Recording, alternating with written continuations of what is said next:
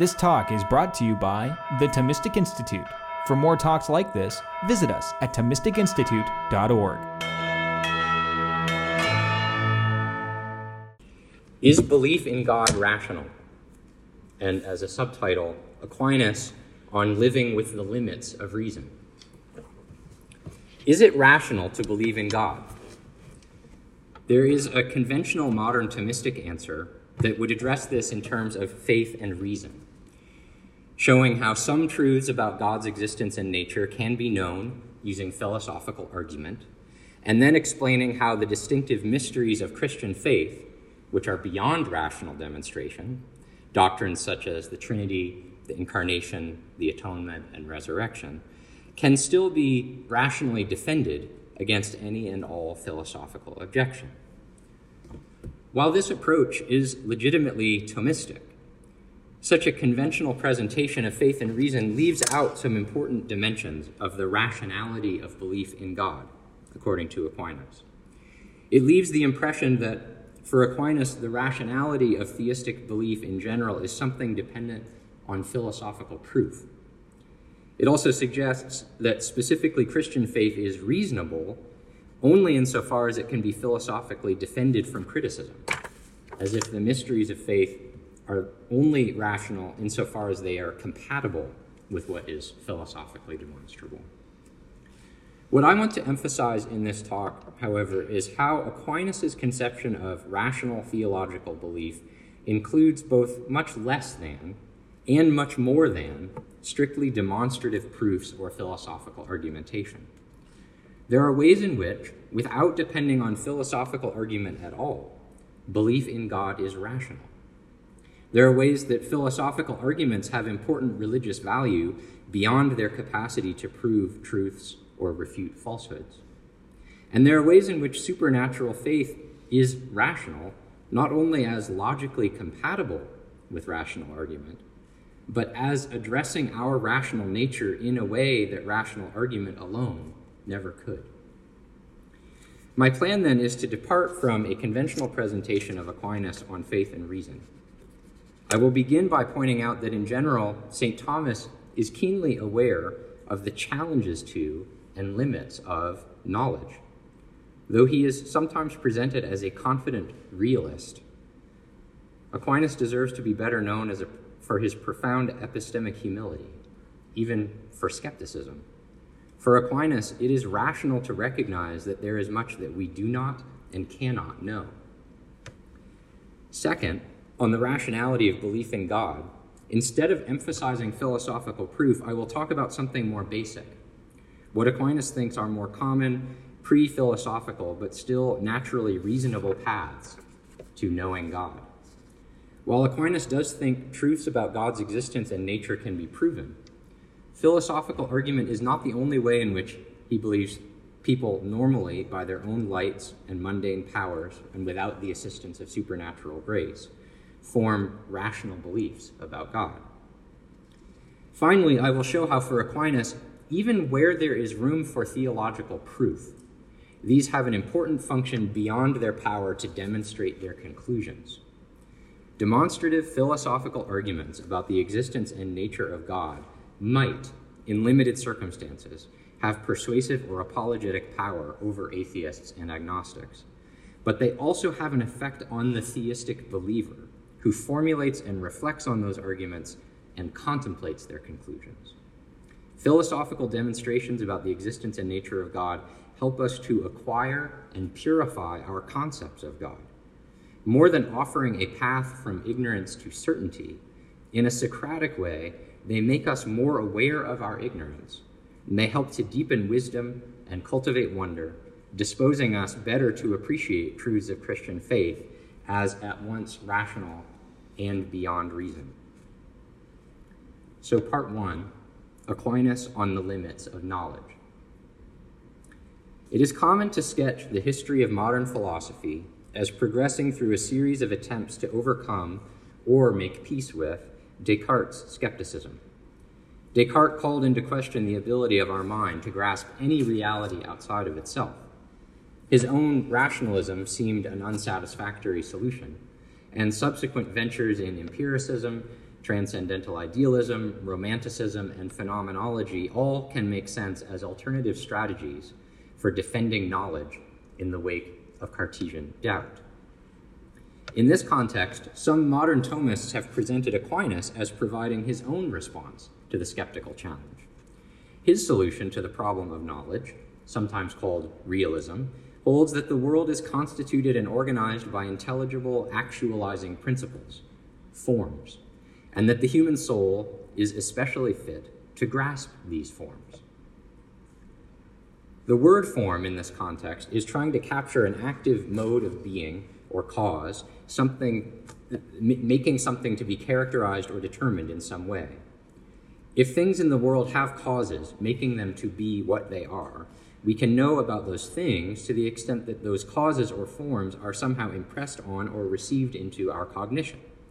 Aquinas' realism holds that the mind is, by its nature, and of course contingent on the right conditions, suited to receive the forms of things, so that cognition involves the knower and the known unified.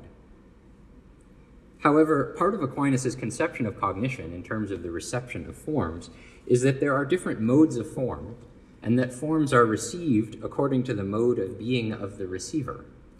So while it is appropriate to describe Aquinas as a defender of the possibility of knowledge, we must also remember that the mode of the human mind receiving the various modes of actualizing powers in the world faces a number of intrinsic obstacles and limits, a consequence of which is the prevalence of human ignorance. There are different kinds of objects that we might want to know about sensible objects, social facts, political probabilities, historical events, psychological states, technical skills, just to name a few.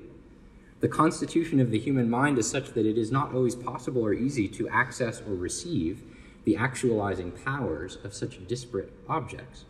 And even when it is possible, knowledge of some things might be attained only in a limited way and only with a great deal of help.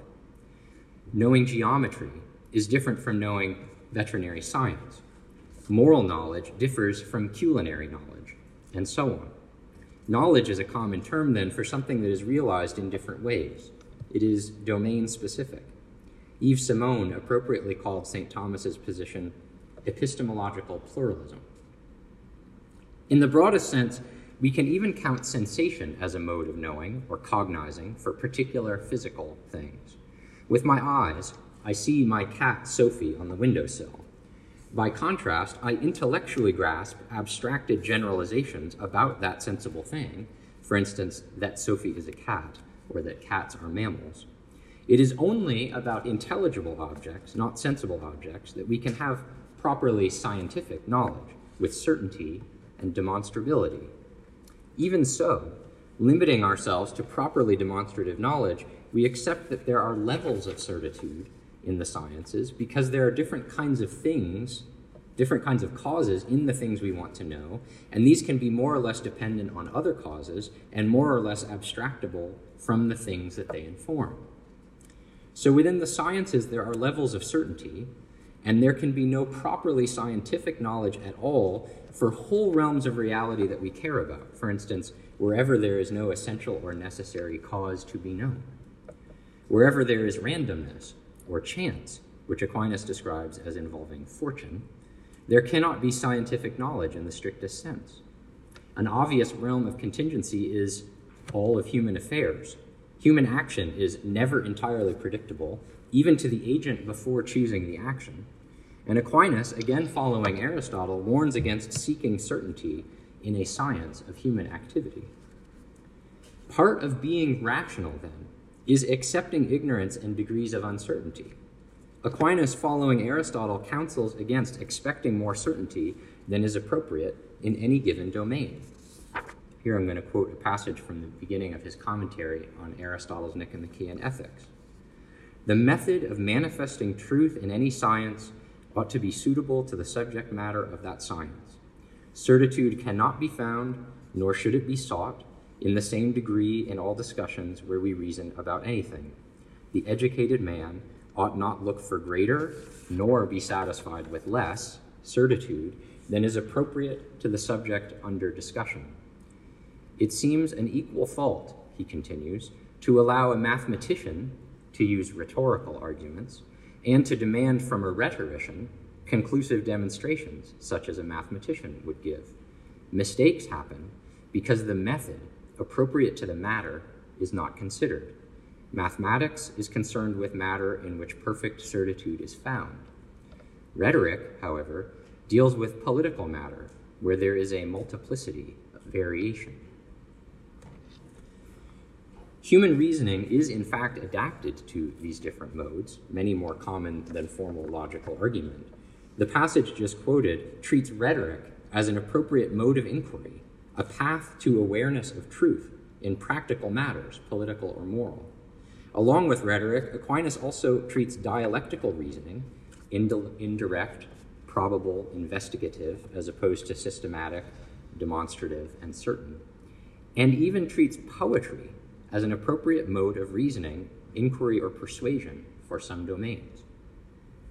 These non scientific modes of reasoning do not establish strict knowledge, they don't demonstrate certainties, but by appealing to imagination and appetite, they form beliefs and opinions and even attractions and prejudices that are rightly oriented and true. For the poet's task, says Aquinas, is to lead us to something virtuous by some excellent description. This is the task of any leader, not only to discern the best course of action, but persuade others to follow it. Leadership requires judging and helping others to judge causes in a variety of practical matters, difficult to discern and not absolutely certain, even in the best cases. In theoretical matters, the highest or first principles are at once most certain when grasped, but also the most difficult to reach these first causes, sought in metaphysics or natural theology, are most necessary and most few, but they are also the most separated from what is familiar to us, most removed from our embodied experience. Even a purely spiritual creature, unencumbered by any body, that is, an angel, must face limits to its knowledge. But human beings, as embodied and social beings, are even farther removed from the first principles of reality. In a political work on kingship, Aquinas describes the appropriateness of human knowledge being dependent on our condition as physical and social beings. All other animals, he says, are able to discern by inborn skill what is useful and what is injurious, even as the sheep naturally regards the wolf as his enemy. Some animals also recognize by natural skill certain medicinal herbs and other things necessary for their life. Man, on the contrary, has a natural knowledge of the things which are essential for his life only in a general fashion, inasmuch as he is able to attain knowledge of the particular things necessary for human life by reasoning from natural principles. But it is not possible, he continues, for one man to arrive at a knowledge of all these things by his own individual reason. It is therefore necessary for man to live in a multitude so that each one may assist his fellows, and different men may be occupied in seeking, by their reason, to make different discoveries, one, for example, in medicine, one in this, and another in that. So, to summarize, Aquinas' understanding of human knowledge in general does not affirm that knowledge, in, in general, does affirm that knowledge is possible, but it also provides principled reasons, an account of the causes why, knowledge is limited and accepting ignorance is part of rational judgment. Specifically, some domains, by their nature, do not admit of any knowledge at all.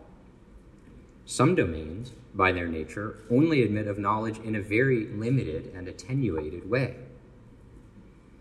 Even in those domains where knowledge is possible, it may be difficult and error prone. And because of our limited embodied social nature, some truths may reach our intellectual awareness through means other than rational argument, including but not limited to instinct, imagination, and socialization. So, part two normal knowledge of God. Aquinas does think that there is such a thing as theological science, and that truths about God can be known with certainty.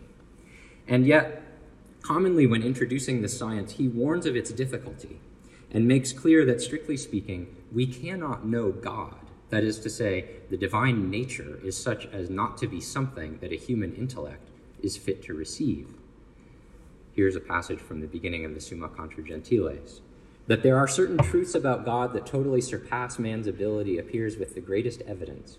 It is necessary that the way in which we understand the substance of a thing determines the way in which we know what belongs to it. The human intellect is not able to reach a comprehension of the divine substance through its natural power.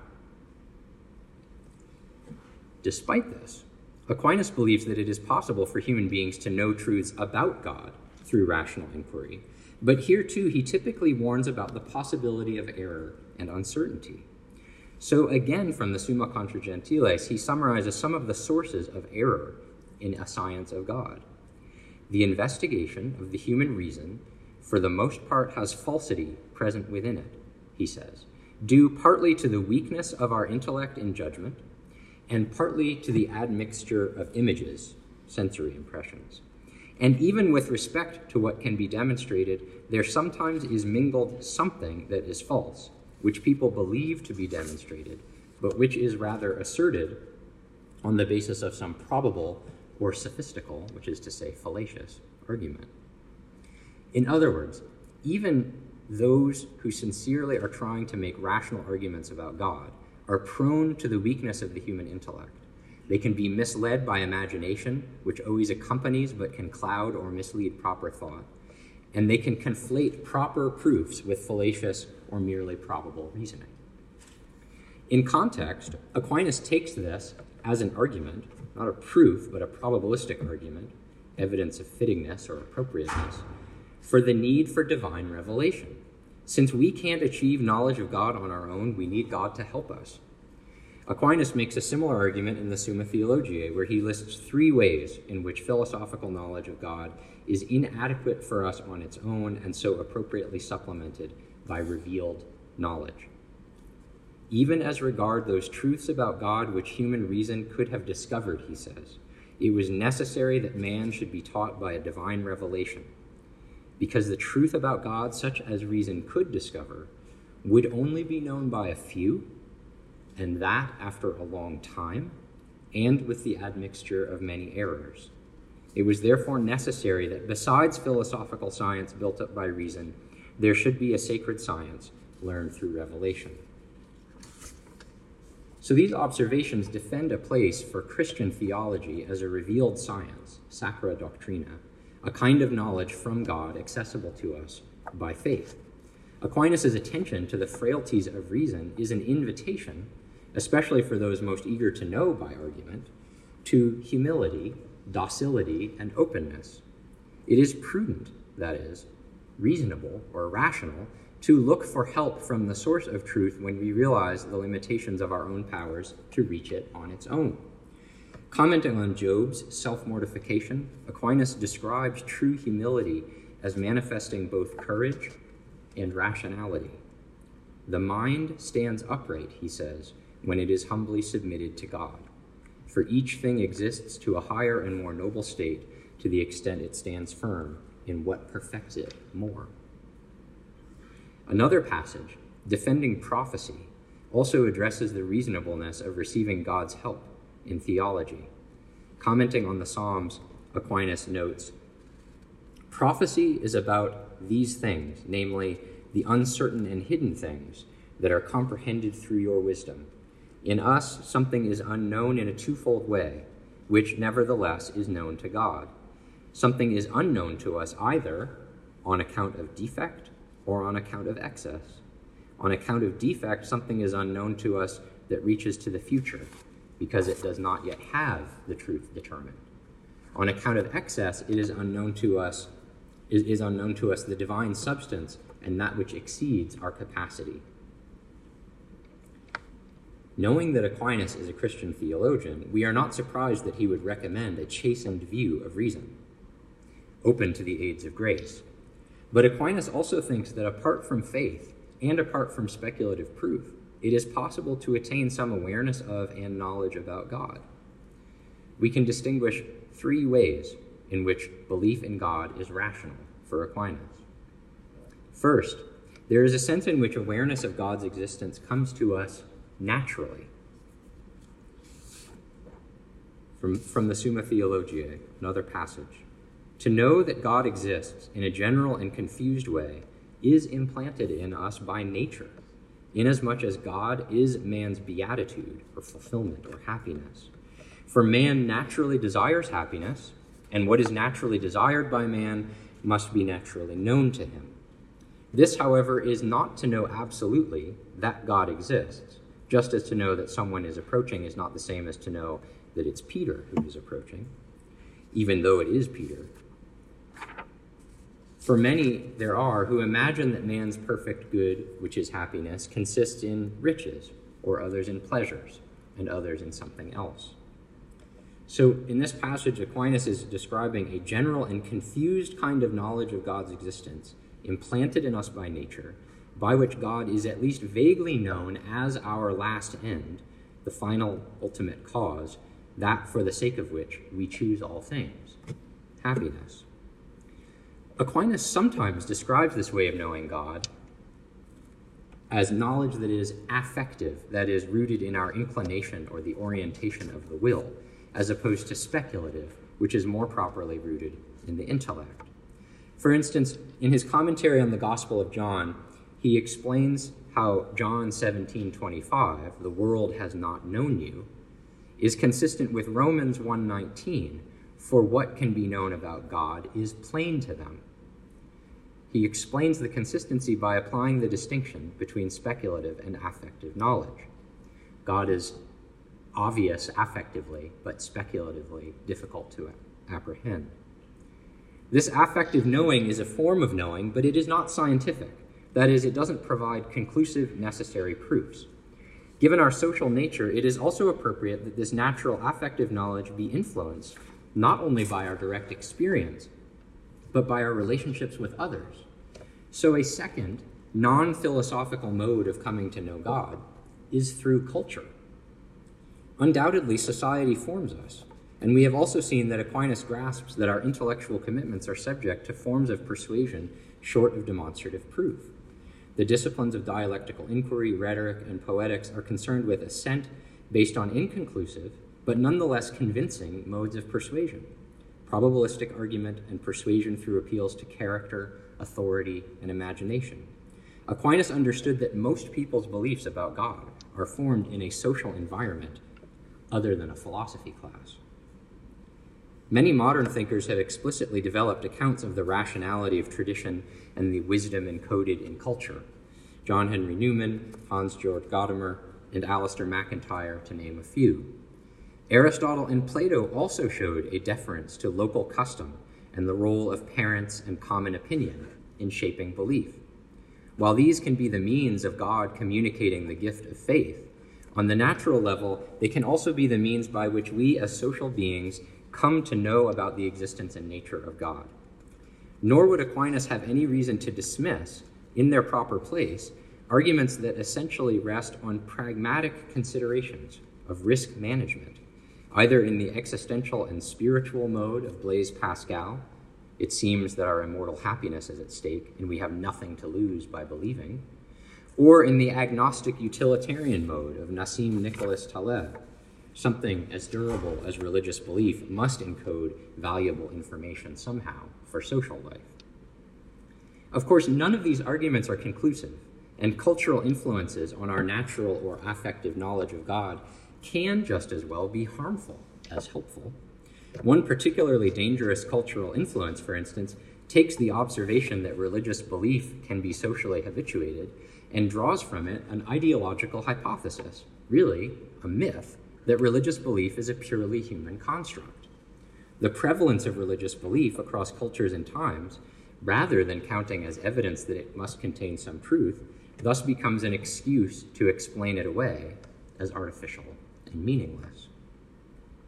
Another danger is that our vague longing for happiness, which in principle orients us to God, can be clouded by a will misdirected to vicious or sinful objects. Indeed, Aquinas occasion, Aquinas' occasional remarks about affective knowledge of God typically come in discussion of sin and vice. The implication is that a third mode of learning about God is the cultivation of virtue. For instance, addressing the vice of putting God to the test, effectively denying his goodness, Aquinas clarifies the ways one can seek confirmation of God's goodness. One way is by speculative philosophical argument, but the other is affective or experiential, by which a man experiences in himself the taste of God's sweetness and a taking pleasure in God's will. In defense of experiential knowledge, Aquinas even cites here the Christian Neoplatonist, Pseudo Dionysius, from the divine names. He learned divine things through experience of them. Still later in the Summa, Aquinas describes how the vice of pride disorients our awareness of reality, while humility gives us a kind of wisdom. Pride indirectly keeps the mind from being open to truth intellectually or speculatively, since it refuses subjection to an ultimate cause. But pride directly impedes our affective knowledge of truth, because the proud, he says, through delighting in their own excellence, disdain the excellence of truth. Here, he cites St. Gregory. The proud, although certain hidden truths be conveyed to their understanding, cannot realize their sweetness, and even if they know of them speculatively, they cannot relish them affectively. Aquinas also discusses other vices that corrupt reason, especially lust, which impedes contemplation, crowding out the refined pleasures of the intellect with the baser pleasures of the body. Related to pride and lust, another distinctive vice clouds our knowledge of God intellectual intemperance or curiosity, a disorder in our desire for knowledge. Aquinas cites Augustine on how disordered desire for knowledge of creatures can lead one astray from God, and he cites Sirach on how misplaced desire to know about God beyond one's power can lead one astray. The virtue of rightly ordered intellectual appetite, studiositas, is a mean, a matter of seeking the right things in the right way, in a manner appropriate to one's circumstances. So the virtues of humility, chastity, and studiositas, all parts of temperance or rightly ordered desire, help one to be mindful of God, to know God, not philosophically, but we might say automatically or intuitively, by inclination. Finally, we should mention another virtue, justice, specifically the part of justice that Aquinas calls religion, a habit of right service to God, rooted in a recognition of our dependence on forces beyond our control, and so essentially related to the virtue of piety. These, then, are three ways in which a Thomistic account describes how we can attain knowledge of God or let us say awareness of God's existence, power, and goodness, before and without explicit philosophical proof and without the grace of Christian faith. They are what I am calling normal paths to God, in the sense that they are more common but less exact and certain than knowing about God by the intellectual work of philosophical argument or by the gift of supernatural faith in revealed doctrines and I have ignored altogether even higher forms of supernaturally inspired knowledge of God, including mystical experience. So, to summarize, there is a kind of inbuilt knowledge in us by our nature's very inclination to God. We can learn about God through enculturation, deference to other wise people, respect for authority of established social practices, practical reflection and common sense, and participation in the acts of a God fearing community. And finally, we are better able to grasp God through moral formation. Temperance, courage, and justice orient us to wisdom. All of these testify to the reasonableness or rationality of theological belief, its conformity with our nature and with our own rational capacity to grasp this conformity. For Aquinas, our nature as organisms, as social beings, and as moral agents gives us a chance to know God in a pre theoretical, non scientific way. This is a philosophical position, not a distinctively Christian one, about the rationality of theological belief. Plato, for instance, makes all of these same points in the Laws. Aquinas didn't know that work. But whereas for the pagan Plato, the prevalence of social and moral corruption, general impiety, placed a large and seemingly unsustainable burden on philosophy to purify and defend knowledge of God. For the Christian Aquinas, God Himself has condescended to assist us, to heal us personally and socially, through the gift of His grace through faith. Thanks to this revelation, the natural or affective knowledge of God can be strengthened by supernatural faith in divinely revealed truth. Philosophy can prepare for and support this grace, but, even as Plato acknowledged, purely human exercise of reason is difficult, prone to error, and undemocratic, even when successful.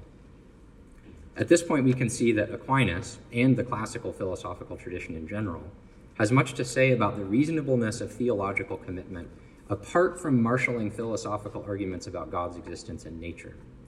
If you wonder and are open to God's existence, that wonder is itself a sign and a prompting, a stirring of your affective knowledge. How can we satisfy this desire? We can listen to traditional wisdom and not dismiss human sources of teaching about divine things. And we should be wary of misleading myths, theories, and ideologies that attribute religious belief to a merely human origin. And given our corrupted human nature, we must avoid intemperate and unjust action, lust, pride, disordered attention, all vices that can cut us off from the wisdom we seek. So, now part three proofs and their uses. All of this helps put in perspective the role of explicit arguments about the existence and nature of God. Given the normal non scientific ways of knowing God, is there a place for rational demonstrations leading to certainty? Can we prove the existence of God? Indeed, we can, but we should keep in mind that Thomas Aquinas thought that this was fairly mundane work. To him, the proofs are intellectually easy, historically uncontroversial, and even something of a compromise. It was a plain matter of empirical fact for him that the existence of God can be and has been proven and he found the best of philosophy in the Greek tradition to chart a middle path between treating God's existence as perfectly self evident or conceptually inescapable, in which case it would not even need proof, and regarding it as something entirely exceeding human reason, and so in no way capable of proof. Aquinas gives several arguments for the existence of God, not because it is hard and needs extra proof, but because it is easy and can be done in many different ways. All of Aquinas' arguments follow the same general inference, starting with some known effect and reasoning back to some primary cause. The proofs differ in starting with different kinds of effect, and so reasoning about different relevant modes of causality. And so each proof establishes the existence of a distinctive kind or mode of cause. In the so called first way of the Summa Theologiae, Aquinas proves the existence of an unmoved mover, that is, a first cause of change which is not itself subject to change. In the second way, Aquinas proves the existence of a first efficient cause. In the third way, he proves the existence of a source of necessity. These first three ways could all be said to be reaching back to God as a primal agent. But in his fourth way, Aquinas proves the existence of a highest paradigm, something most true, beautiful, or good, in other words, what we might call a first formal or exemplar cause. And in the fifth way, he proves the existence of a source of order, implying intelligence, a first final cause or ultimate purpose. A sixth proof, often considered the most challenging, from Aquinas' metaphysical treatise on being and essence, also demonstrates the existence of some kind of first cause. In this case, the observed effect is the distinction of every individual thing from its being or actuality, which implies some first being which has no such distinction, a being in which what it is and what is actualizing its existence are one and the same. That's fairly abstract, and that's why people think it's the most complex. But it's the same basic format. Notice an effect, and then reason back to what could produce that effect. A clear feature of these proofs, for those who follow them, is their certainty. They demonstrate their conclusions and so they can inspire and confirm confident knowledge of God's existence. But are the proofs actually helpful to lead a non believer to come to believe in God? Sometimes, yes, but not in every case. Those who are looking for God may be disappointed, as they could imagine that a proof for the existence of God would establish the existence of some all powerful spiritual being, something perfectly good and wise, something deserving of worship, something, or rather someone, who rules as worthy Lord of the universe and to whom we have a duty to submit. Aquinas does not make arguments to this effect, or he does make arguments to this effect, but they involve further philosophical reflection on the nature of that whose existence is demonstrated in the proofs. On the basis of the proofs themselves, we know almost nothing about this God except that it is the first in a chain of cause and effect.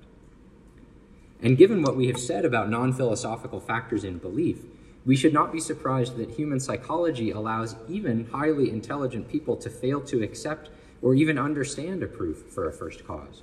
For instance, if they do not recognize their own longing for God, if they have come under the influence of misleading cultural influences, or if they are oppressed by their own disordered habits. So, if we want to convert doubters into confident believers, the apologetic use of proofs for God's existence, though real, may be limited. But the proofs have another benefit their capacity to inspire wonder in those who already believe. Recall that for Aquinas, we technically cannot know God's nature as not just another intelligible being, but the pure source of intelligibility itself. God's nature exceeds our reason. As Aquinas says, expanding on a remark from Aristotle's Metaphysics, our soul's intellectual power is related to immaterial things, which are by nature the most knowable of all, as the eyes of owls are to the light of day, which they cannot see because their power of vision is weak, although they do see dimly lighted things. As from what it illuminates, even dimly, we can see indirectly that the sun is there and learn more about it and even appreciate with greater understanding its blinding brilliance. So, too, we can learn about the divine nature and attain a greater and greater understanding of why it exceeds our comprehension by thinking towards it from what is more intellectually accessible to us. This begins with a better understanding of what we are even thinking about when we try to think about God. And this is the chief benefit of Aquinas' proofs. The conclusions of Aquinas' proofs give us a variety of clear characterizations of God. From the five ways we learn to conceive of God as first mover, not subject to any motion, as first agent or efficient cause, as an essentially necessary being, as a most perfect being, as an original governing intelligence. The conclusion of the proof from on being and essence invites us to conceive of God as lacking any composition, division, or complication, that in which the act of being is identical with what it is. To follow the proofs, one may begin with a conception of God that will be modified or clarified in the process of reaching and reflecting on the proof's conclusion. But one does not have to start with a proof, have to start a proof with any concept of God at all.